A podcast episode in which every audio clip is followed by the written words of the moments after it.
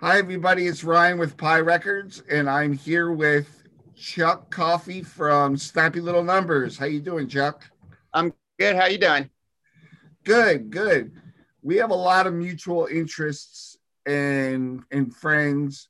Um, so I'm very happy to talk to you for the first time and get to know a little bit about what you do. Um, and I'm sure people will find it of great interest. Uh, do you want to start well, with a we'll, little? We'll see. do, you, you want to start with a little introduction of what uh, Snappy Little Numbers does?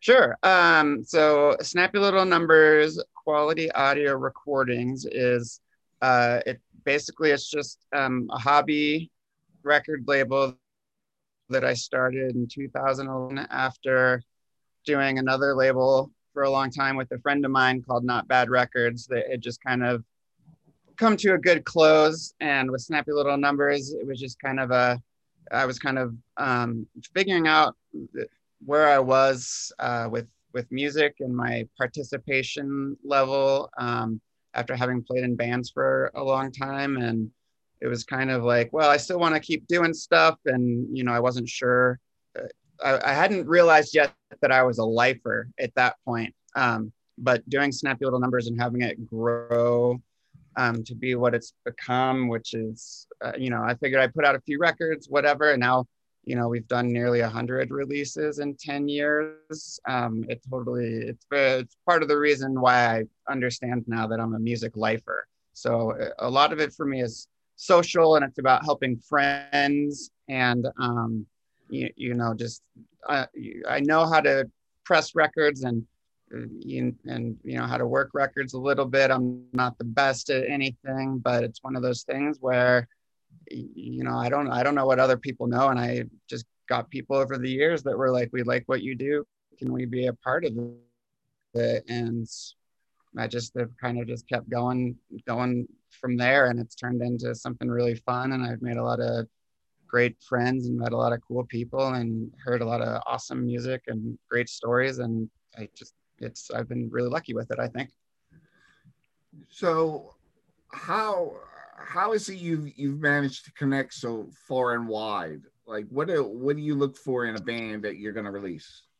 So a lot of it comes from uh, I think just having played in bands too. That's how I meet a lot of people um, playing in bands over the years, and um, I'm usually in uh, I'm usually in a couple bands at any given time. But I've been playing in a band called Spells for the last eight years, and we've been really lucky to have played a lot of great shows and done some some touring and played festivals and that has been a really good outlet for meeting people and um, connecting through music um, and then also i've just kind of been the the person around town like you know every city has a, a, a scene and then a million sub scenes and you know there's a lot of great stuff going on in denver and you know i'm just part of a small fraction of it but um, that fraction I uh, has supported um, very strongly for a long time, and I think that tends to lead to a lot of sustained relationships too. So,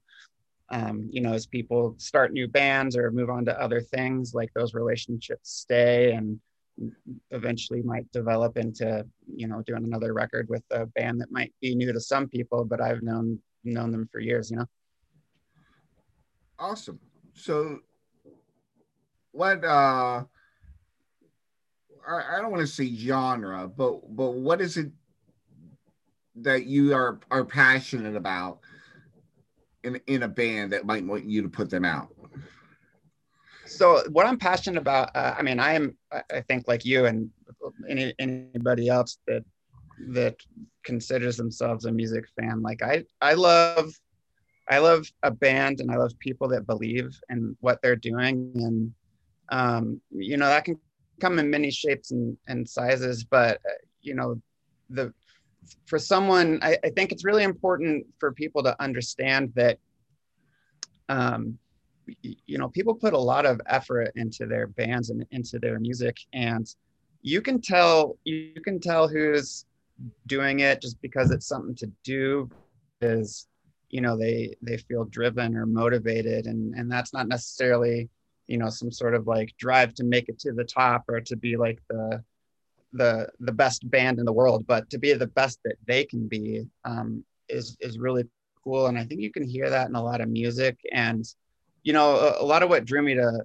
punk and why a lot of the stuff that i do is punk related is just you know you don't feel like you fit in with normal society or normal this or that. And you know the idea of subculture and counterculture is really um, important to me. And i think uh, a lot of the music i'm drawn to and a lot of the, the people that i get along with have a similar feeling. So it's kind of a it's almost familial like you make a connection with the band like yeah we're on the same side and we're we're all in this together. And you know just just trying to be be good people and, um, you know have a have a little bit of fun while still also being like socially aware of you know the larger world. And um, you know especially now i think there's a time where we're seeing a lot of bands realize that whether 10 people or 10 million people like what you're doing you have a you have a platform not only to share your your passions musically but also your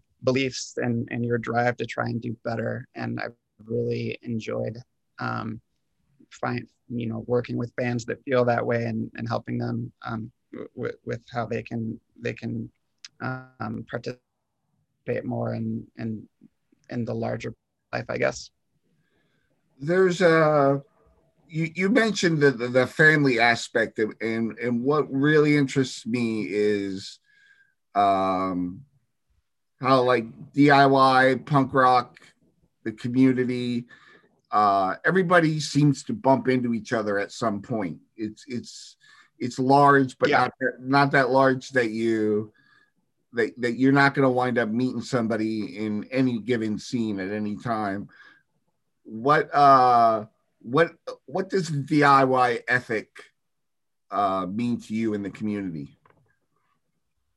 Uh, so to me, it's you know it's it's really interesting. Um, it's um, there's so many different levels and there's so many different i mean there's so many different things in the world that have that have kind of been adopting you know a, a diy aesthetic. But but to me it's really you know when you say do it yourself there is a portion where i think it's important to to be willing to take the responsibility to do something and to either make it or also not be afraid to you know like fail and and let it sink. Um, that's all part of of diy and there's a shared aspect in it too where it's you know like is the do it yourself it's it's really more of like a dio like a do it ourselves kind of thing to me. It's more like it's more like understanding that you know you have you have the willingness to do it yourself but i'm not good at everything but i'm good at some things and other people are good at the things that i'm not good at. And it's just kind of this this circle of people helping each other out. And i think that's why people get the bumps is because you recognize that people if they could do it all themselves they would and you appreciate that in them. So you want to help them whether you're a bigger band or you're a bigger label and you want to shine a light on something or like you have a, a cool show and it gives you a chance to um, you know expose people to you know more than just the catalog numbers and the 10 tracks on a record. You get to know like who people are why they do what they do and that's what that's really what diy means to me is is really um, you know you're doing you're doing it yourself but you're doing it with others and you're doing it for others. Like i don't just do the label or play in bands because i want certain things to happen. It's because i also want to see things happen for other people that's that's very interesting and i think a, a lot of people doing independent music uh, have the same feeling mm-hmm. um, Martin Winch introduced me to you, and he couldn't say enough good things uh, from Green Noise Records, and um, that's great. It's awesome. And it it wanted me like he talked about some of the stuff he likes to distro, mm-hmm. and uh, I'd like to know a little bit about some of the bands you you really feel like lucky or or or just really stoked about working with. Um, well, let's see here. I guess uh, uh, the blanket statement is I love everybody equally that I work with, and they're all my favorites. But uh, uh, but honestly, what you know, it, it, there's kind of different. There's kind of a, a, few different ways to respond to that. I'll say uh, I'm lucky that anybody wants to work with me at all because who who am I compared to the thousands of other people that are doing this? But um, really, the the things where I, I feel lucky the things where I really feel lucky is I've always kind of been a I'm a homer like I'm a big you know you'll you'll look down the roster and you'll find out that two out of three bands are from Denver and that's not an accident um, you know like I never set out to like try and be like a Dischord or like an early lookout or something where you're documenting your just your own scene but by default that's kind of what happens because you know I live in Denver and uh, you know, that's where I see most of the shows and meet most of my friends. Um, so the bands I'm really stoked to work with on, you know, aside from being friends, I'm stoked to see bands um, that are from from my backyard that um, get attention elsewhere. So like I did a record for a band called Black Dots a couple years ago, and Razorcake really picked up on them, and um, they got a lot of attention and they had a good set at uh, Fest before their record came out. And, you know, I get really excited when, when stuff like that is happening for those bands.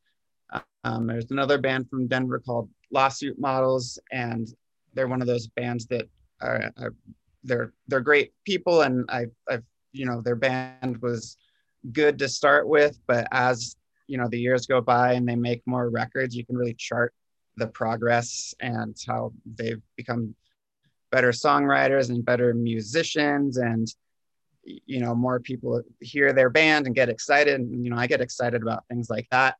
And then there's the flip side where uh, i'll work with a band from like Foxhall Stacks from washington d.c which you know like I, they're all punk rock famous is what i call it because they've all been in bands and done all these things like that you know i was listening to their records when i was 17 or 18 and then fast forward all these years later and you know they become like your friends and acquaintances and they're asking you for advice on what to do with their record and i'm like well you should be telling me what you want me to do but here's what i think and then you know and uh and and um and, and then with that you know it leads to that definitely leads to a little bit more exposure for the label which leads to more bands from outside of colorado kind of finding me and then I'll work with like a, a, band. Just did a single for a band called Gentlemen Rogues, and uh, Gentlemen Rogues from Austin, Texas. They just had the coolest song in the world on Little Steven's Underground Garage, and just had a video premiere for their single, and they're really like picking up a lot of steam. And you know, it, it turns out that I knew the singer Danny. Well, I, I didn't know him, but I saw his old band Jill play at my local club when I was like 19, and but I didn't know him. I didn't know that there was any relation to that band until we met last year, you know, and it's like just the little things like that. Um, just little connections and just kind of, you know, like I never, I never stopped. Like I never moved on or, you know, a lot of people I think feel pressure to, you know, grow up or get real, but what they really mean is get a real job and don't do fun stuff anymore. And I just, I don't, I don't operate like that. And I'm lucky that, um, you know, I, I live, I live uh, in a, in a world where you can still be in your 40s and do this stuff and it's still fun. And, uh, you know, honestly, if it's valid to just you, it's already worth it. But, you know, to see that it's still important to a lot of people, um, it's just, it's really heartwarming and it really, makes me happy that um, I never stopped doing it. I can I can totally understand that because growing up listening, being like a super fan of music and and uh, getting to meet those punk rock bands when I was a teenager in my twenties, and and now I get to work with Sam from Down by Law. Uh, oh yeah, putting out his surf band, and it's so weird because in 1994 I'm I'm watching Sam on stage put on this great show, and it's kind of it's it's kind of like what you were just saying you know? You get to see these guys when you're young and then you develop relationships with them. And then later on you're lucky enough to put out one of their records you know just by happenstance you know?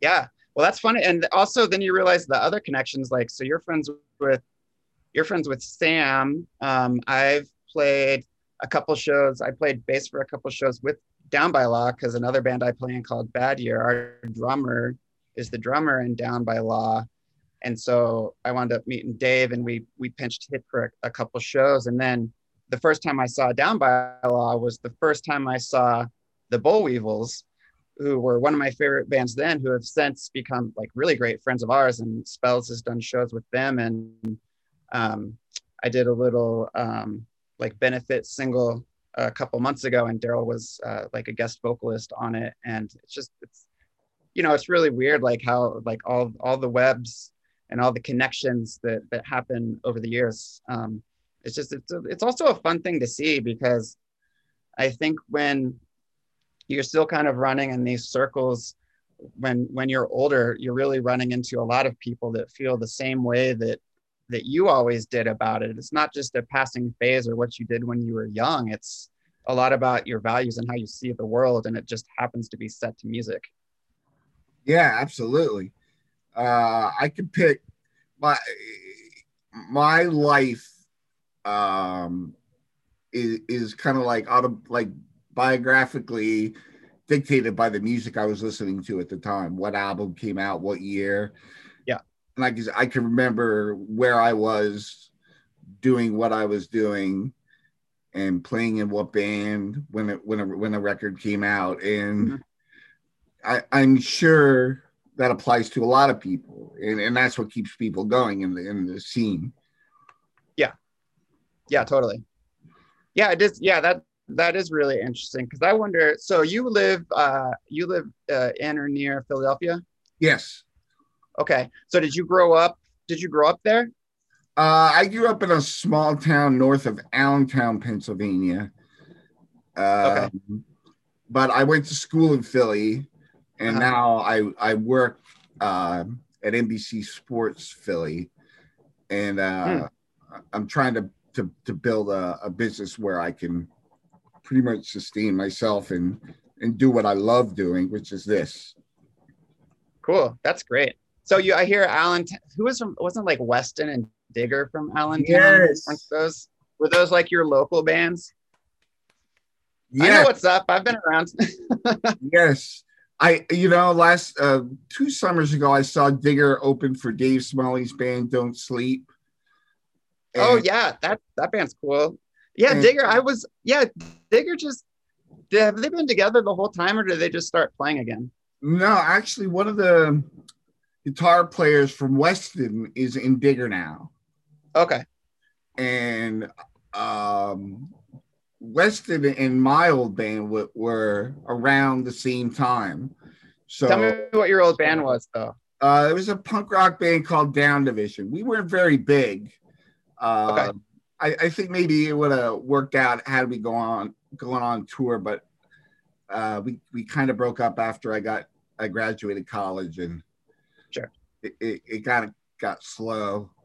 But Weston was huge. Like uh, yeah you know, along with the Bouncing Souls, who spent a lot of time. Oh, in, sure. In in Philly, when Weston came to town, like everybody was there.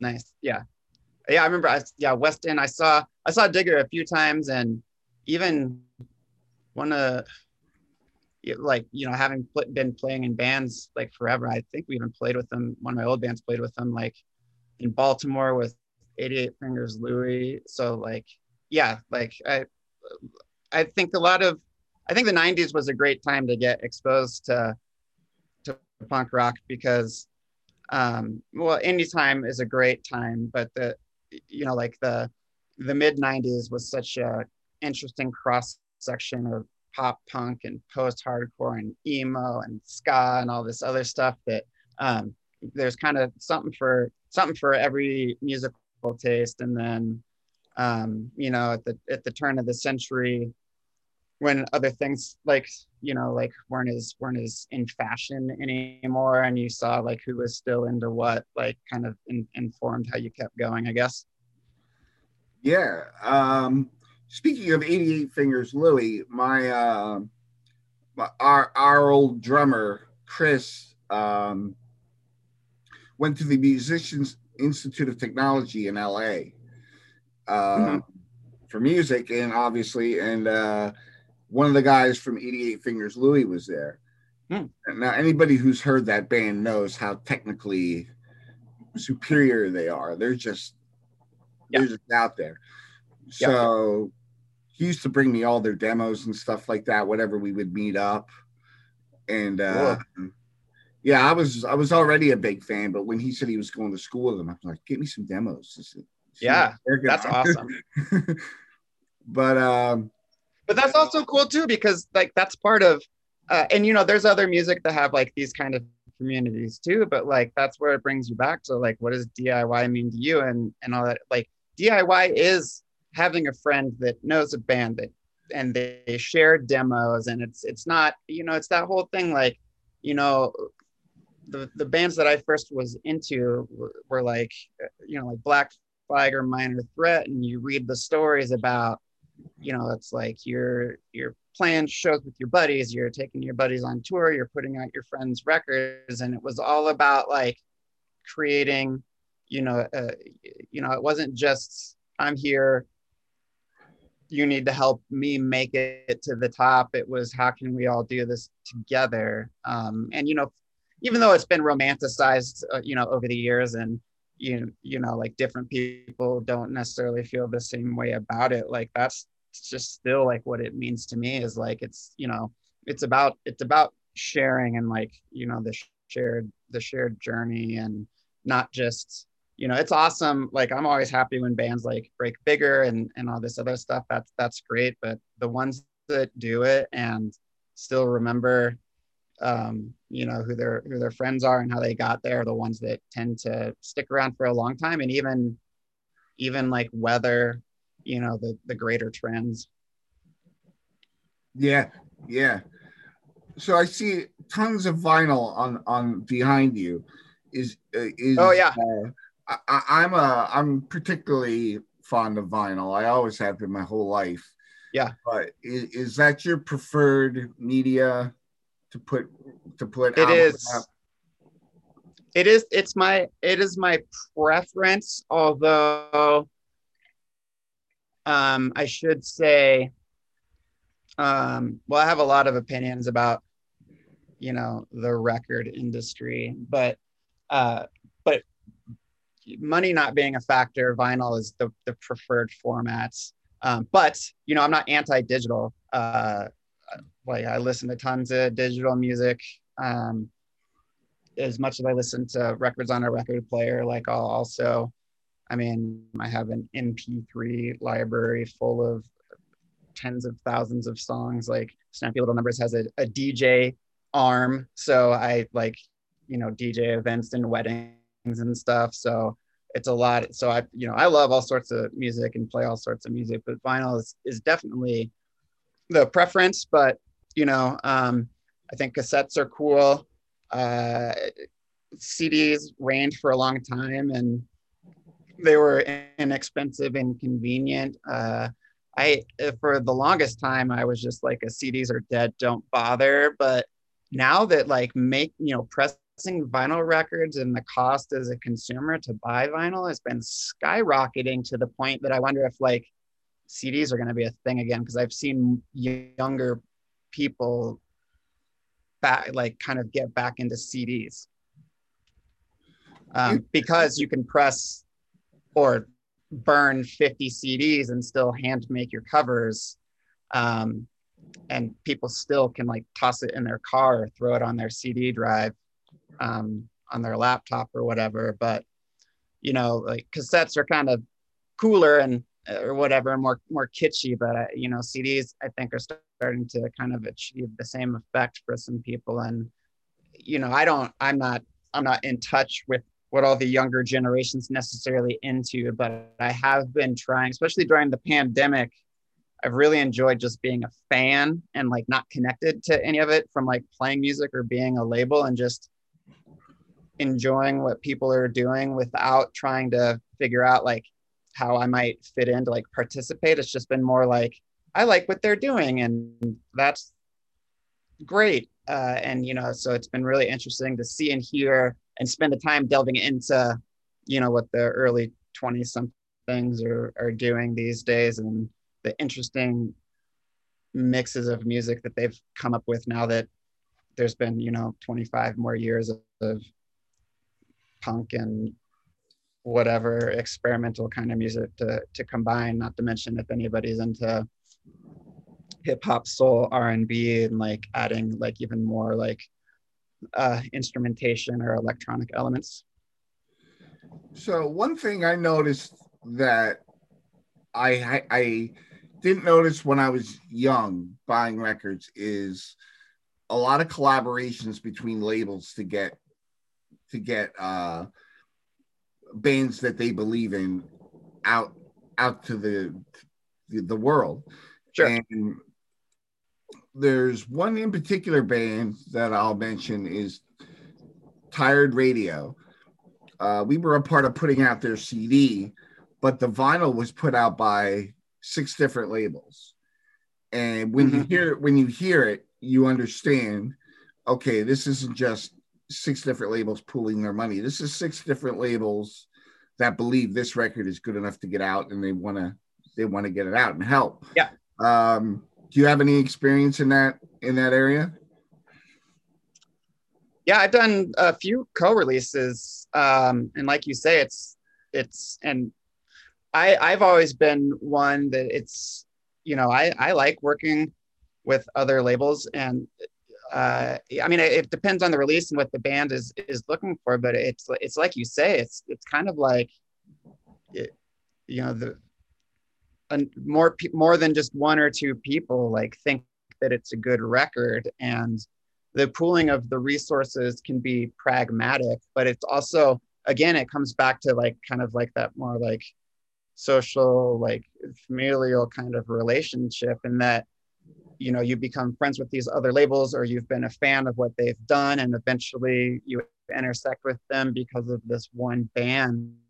And then um, you know i am always interested in learning how people do what they do so working with another label it just allows me an opportunity to see like well you do this and that and you've had success so maybe i should try it or like i think that maybe I haven't seen them do something that I do that might be helpful. And it's kind of like, you know, you're, you're trading, you're trading uh, your, your recipes, I suppose. And then when it comes to the record that you collaborate on, um, the only thing that's really going to do is benefit the record because you're, you're, you know, people that follow one label but don't know the other are going to get exposed to the other and vice versa. And then the, the band's going to get to tap into, you know, two or three or the example you gave six other labels rosters and connections and uh, you know if there's any sort of following um, so it's uh, it makes a lot of sense uh, from uh, just uh, exposure standpoint i suppose. Yeah i, I, I was uh i was and with the product um Duda from Terremotor um, expressed, which I saw that I saw your episode with with him because I just uh, I just got hip to Terremotor like three months ago, and and they're rad, right? Yeah. Oh yeah. Yeah.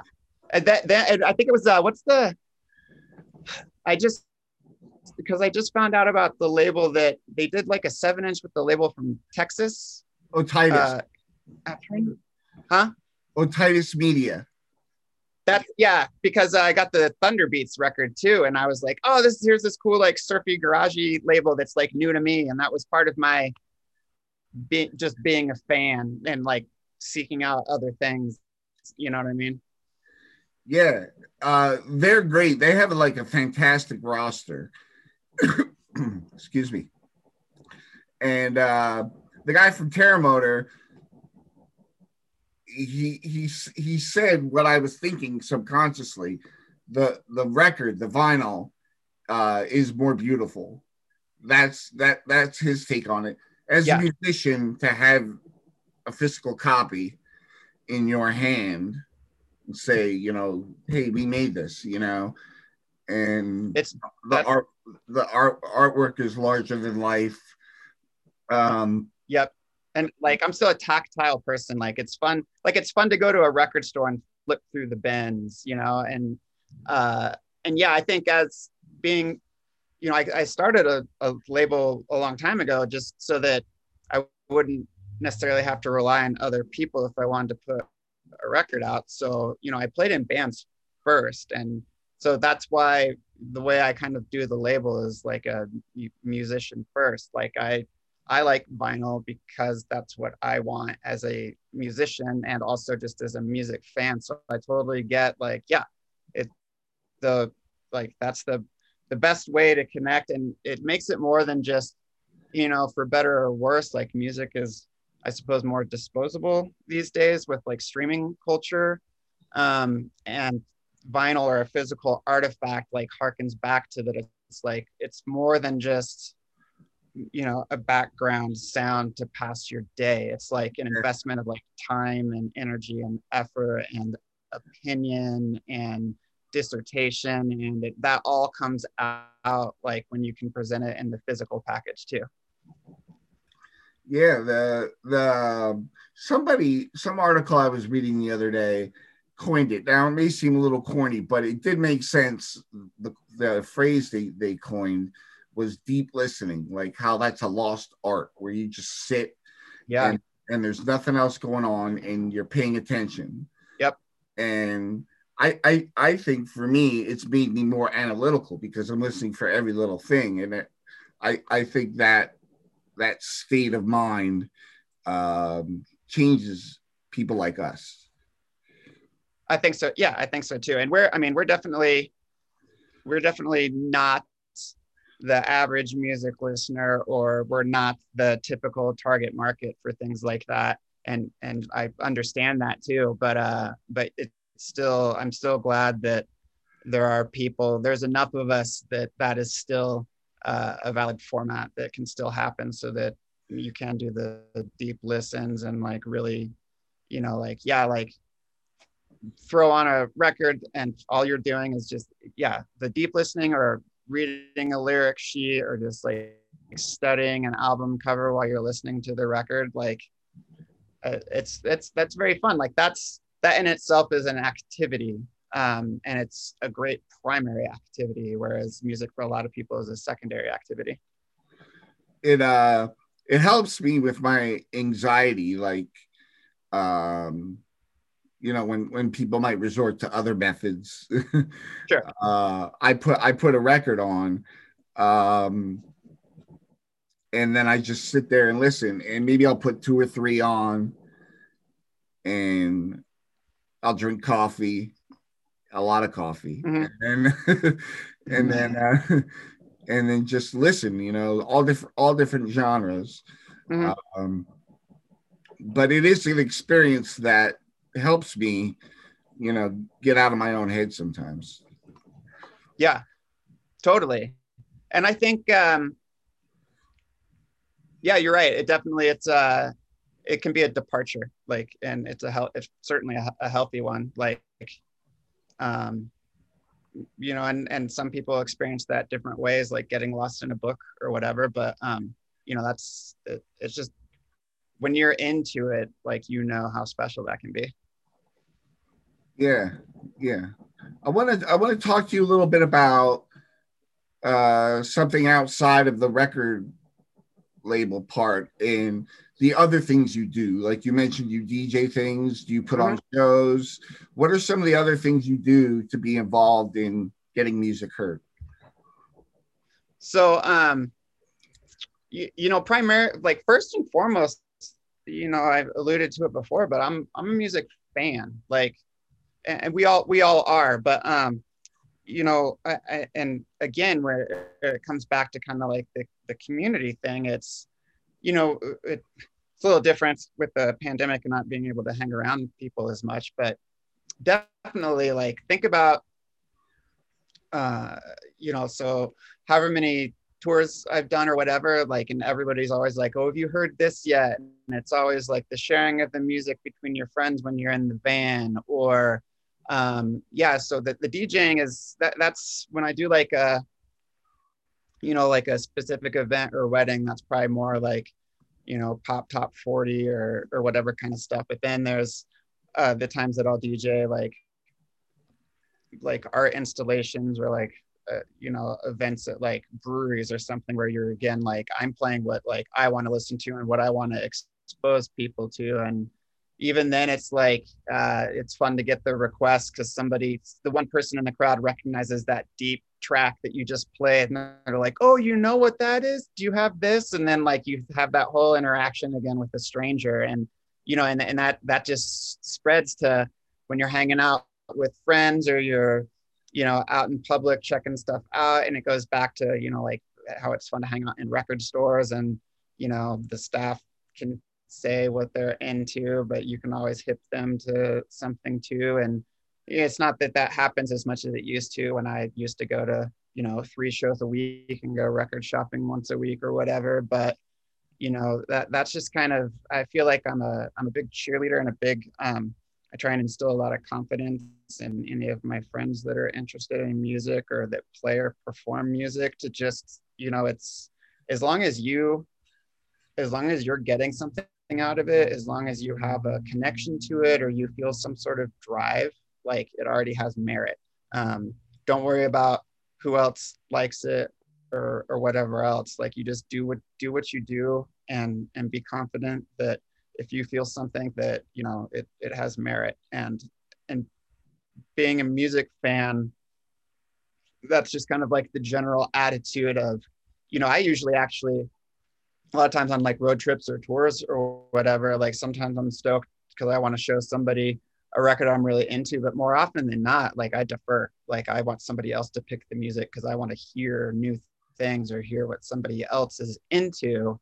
And then that in turn exposes me to more things. And then when it's maybe my turn to share the music in a setting like it'll be something new that, that i just got turned on to because of you know hearing it from my buddy or my bandmate or whatever. And just that kind of general um, disposition is kind of how i participate in music. And it kind of that's also going to see shows and going out to shows which you know obviously hasn't been as much of a thing in the in the last year. And i don't go to as many shows as i did once when i you know was was younger. But it's just kind of like that general openness and and interest and um, uh, sharing with others but being interested in hearing what others want to share with you too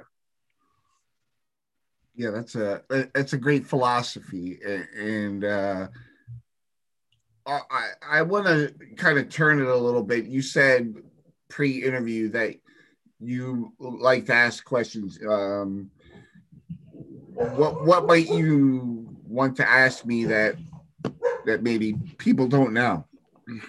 Well, I well, so I want to know. I want to know more about. Well, I actually have a lot of questions for you. I want to know. Tell me more about Pye Records and how that got started, and like your initial motivations were and, and what has happened that has made you glad you did it and like maybe been a pleasant surprise that you didn't expect? Uh, well first um, we we made up the label name as a way to seem a little bit more relevant when we ran our band we would stick the Pye records logo on it in in like 95 and the joke yep the joke of it was the the drummer at the time, Bill, um, was doing was doing the taps. We had a little ska part in one of our songs, and he said the trick is you have to hit it at Pye, and and I, I never got the joke. He thought it was funny. Mm-hmm. Maybe maybe it's a uh-huh. thing I, I, I don't know about, but um, I kind of took that and and uh, changed it around and just call, called it Pure Idiot because we're having this radio show called Pure, Pure Idiot Radio coming out. Okay. Um, so what happened was uh, I went away to college and was very heavily into the music scene. And then I went home afterwards and started working in television and kind of got removed for that for quite some time, had kids.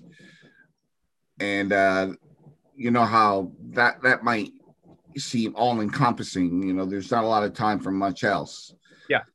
So when my kids got older, uh, I found them being less and less dependent on me, which freed up a lot of time. And about three and a half years ago, my mother passed away. Um, Hmm, she, sorry. she, thank you. Um, and it, it it just changed my life. There was a lot of anger and and issues like why didn't she why didn't she do more to take care of herself that kind of thing. Sure. But I found that it was the motivation to put me back on track with my roots in in the music and I just started reaching out to people. I, I wasn't sure of, of what I wanted to do. So I started out with a record store on Discogs. And I did that for a while. Then I started reaching out to bands and saying, hey, we'll do these promo videos for you if you send a couple copies for our store. And my wife Jen does those. And uh, the bands and labels seem to love it. And I meet a lot of great people that way, and I found that's been the most rewarding.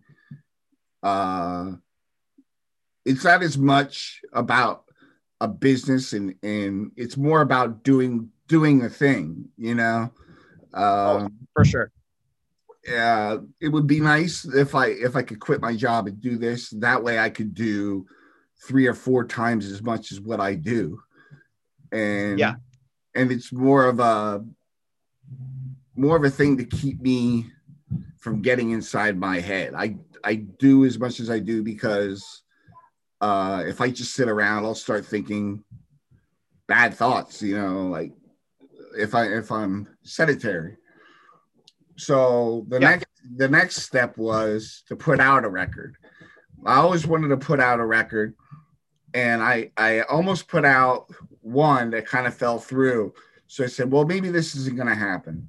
Mhm. Um, and then I kind of by accident stumbled onto Sam's band. Um, I put some of his CDs in our store, and then when he re- uh, put out his new EP, it was only digital. So I said, "Hey, do you want to? Uh, or do, do you have this on vinyl? Where can I buy it?" And he said, "We don't have one." And I said, "Well, Mhm. I'll, I, I think I can do this. You know, I'll put it out." Because I Yeah. really, I really love the band, and I'm a real, I'm really a fan of his. And down by Yeah. law, and, um, and that wasn't enough. So I find, I, I find myself every time I get to an one step, uh, there's another idea. So then the radio thing Yeah. came. Now, growing up, my dad was a DJ, uh, oldies and top 40. Yeah. Uh, my mom and dad owned a radio station. So uh, I, I, I kind of wanted to forge my own path. So I didn't get involved with their radio station, but it was kind of always something I wanted to do. And had I worked with them, I wouldn't have been able to play the music that I wanted to, to hear or that Sure. I thought people would, would enjoy. And now it's just kind of like that's the next that's the Cool. next next step.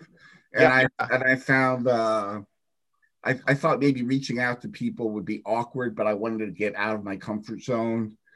Uh, and I found the response was overwhelming. And we're working on our first show now.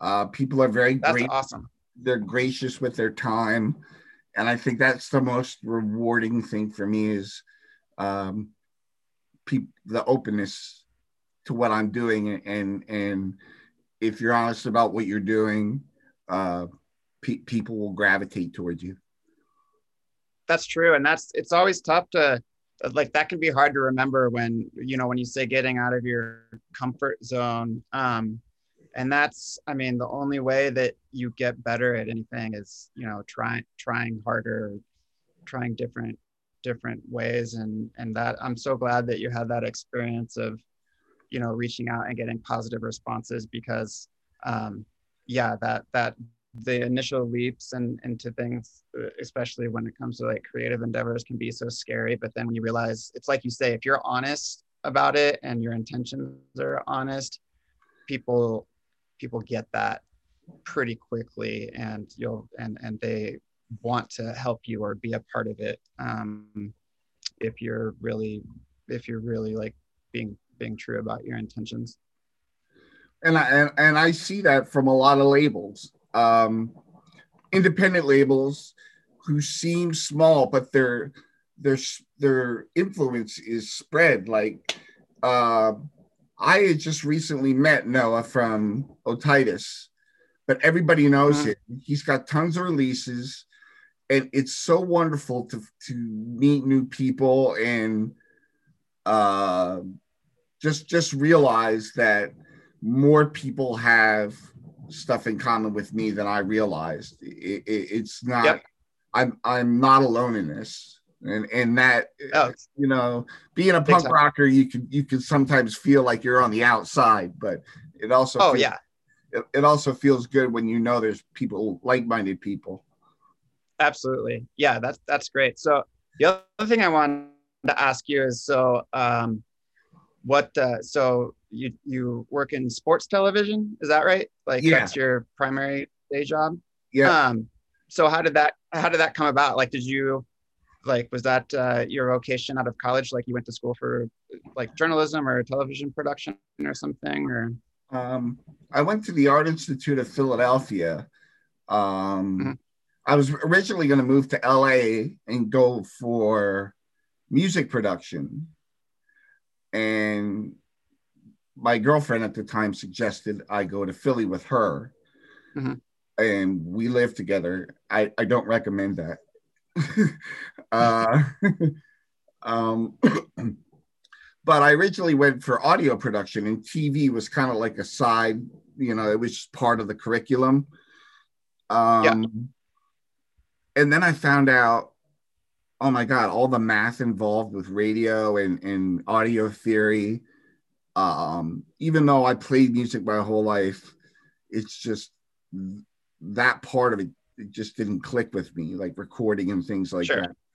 Uh, I wasn't yeah. a very I wasn't a very technical person. I was a music person.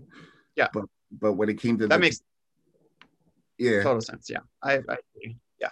So so by de- by default, I was kind of like now what? And a couple a couple of semesters in, I had my first TV class and I went to the labs and edited and shot and I said, well, I kind of really like this. So I ended up getting out of college and working at Walmart, and my uncle would drive me to work. And I was so defeated because I sent resumes everywhere and, and I was working at this job and I was like, felt like such a loser because I just come out of being in a band, having internships, going to labs every day, at my own job, living on my own. Yeah. And, and now I'm working at Walmart, living with my parents again. And uh, this one TV station right up the street from where I lived uh, called me uh, and they said, uh, what was your, what is your goal? And I said, well, to be honest with you, I I enjoyed technical directing in college the most.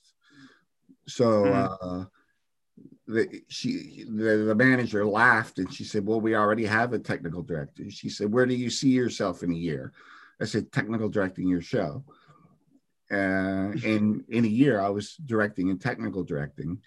Um, so I met my goal uh, only because of my uh, tenacity and and bugging the hell out of the the director to show me, and sure. that, that's kind of the path I've been on ever since. Okay, cool. And so uh, the sports thing was that uh, were you interested in sports before, or is that just hap- like that's just where things led? Um, it, it, it, it's a to me it's work like the, the work is the same no matter what format. What the yeah, it doesn't matter if it's sports or uh, like yeah. drama. It's the same. Yeah. Uh, okay. I, I come mostly from a news background, but I've done morning shows okay. and, and good shows and bad shows and and uh, sports is is pretty much um, not my thing. Like I yeah. love I love the Sixers and I love the Flyers. Um, okay. But, but, I'm not a big baseball or football fan. It's a big football town. Um, yeah. But it, it's the work and, and the people. It, you know, I uh, I've been there for quite a while now, and uh, I, I think it amplified my interest in hockey a little bit more. Uh, I used to sure. go in the '90s. I used to go to see the Flyers a lot, uh, but now they're in our building where we work, so I can, you know, not now, but before quarantine, we could walk across the hall and go see the Flyers play on the ice, like sure. on that level, and and uh, so that was kind of a cool. a cool experience. Uh, I'm not a real big sports fan, but um, mm-hmm. I've come to respect the medium. Uh, sure. The pre and post game shows, mm-hmm. um, and just getting to uh, listen to, to uh, the wealth of knowledge these people have.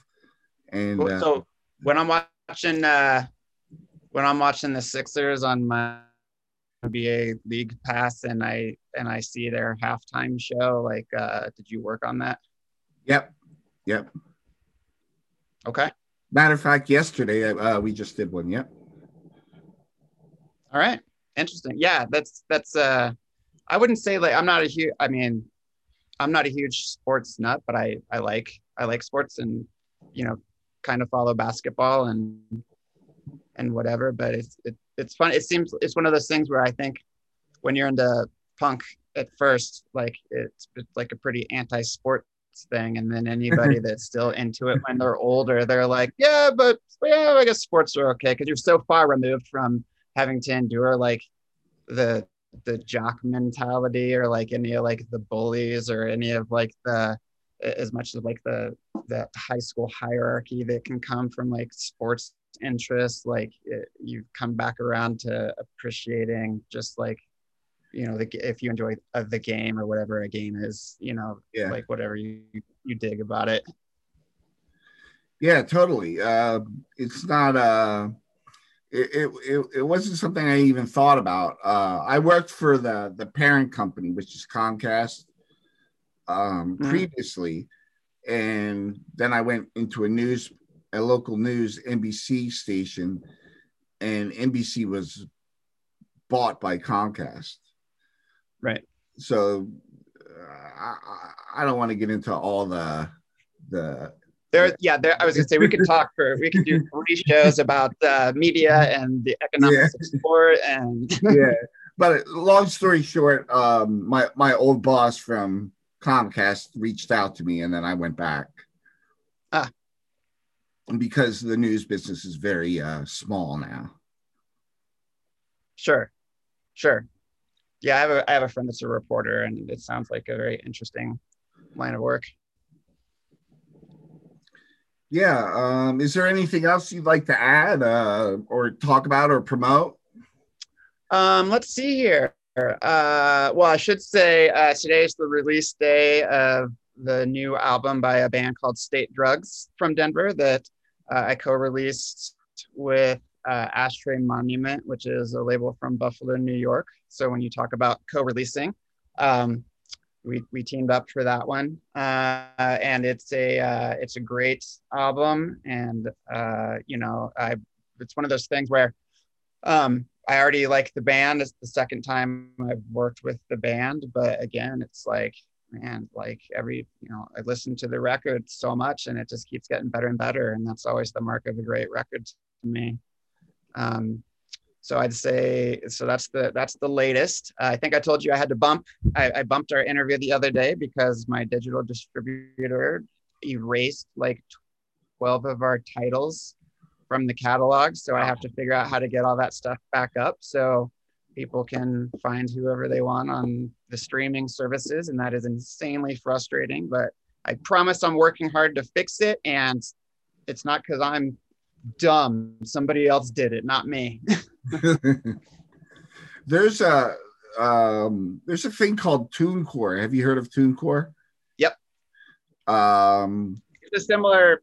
It's a so it's the it's who I'm with that does the job of TuneCore. They something with their database or whatever screwed screwed my stuff up. Uh, that's messed up, dude. yeah. Um, but are you? Did you? Are you with TuneCore with your with uh, that record you did?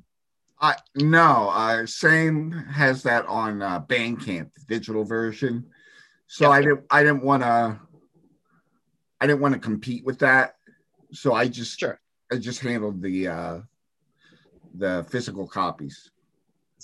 Yeah, yeah. There's so many different ways you can do that uh, with you know um, whoever has control of digital versus physical and it's a whole yeah it's a whole crazy crazy world out there. Um, and i'm usually i'm you know i i can do digital digital and physical and it's usually whatever the artist needs or prefers when it comes to the responsibility of who handles what. But yeah it was very frustrating for me to find out that um, somebody made a mistake that affected the bands that i work with. That was very upsetting yeah especially if you have uh, i've gone on to apple music I, I listen to a lot of digital music in my car and sure.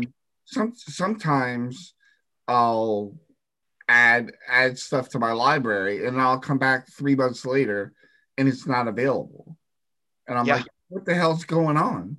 Like it's showing up in my library, but I can't play it. And that's I think kind of what's going on with you right now. Yeah. So I mean hopefully that gets sorted. But you know, the the other thing too is while I want everybody to be able to access the music where they want to access it, it's also, you know, all the Bandcamps and the web stores and the band websites they all work they and they always work and you can always access their music directly and that's always going to be the best thing for the artists too um, is to go you know go buy buy the record or you know pitch them some money on bandcamp if you want the digital version. And you know i'm not anti streaming i have a lot of uh, a lot of opinions and theories about why things are the way they are. But you know at the end of the day people just want their music to be heard and i want to enable that. It's a it's a good uh, philosophy. Yeah. Uh, a lot of good philosophies coming from you chuck. Yeah i have a lot of ar- armchair philosophies uh, but uh but you know like i like at, at the end of the day i'm just uh you know i have i'm so lucky like have a great life. Uh, wife and I are super happy. She works for uh, a, her uh, a shop that her parents own, so they have an independent business. I'm mostly self-employed, and uh, you know, music has brought a lot of good stuff to our lives, and it's still a, a big. It's always going to be a big part of my life, and as time goes on, there's just more more ways that um, it's brought new opportunities and n- new ways to share with other people and uh, I couldn't have asked for more. When my goal was to play a show when I first learned how to play music, yeah. I was like, really awesome to be in a band and play a show at a fire and, hall, right? so, so, yeah, wait, yeah, totally, yeah, um, yeah, and here and here and here here we are.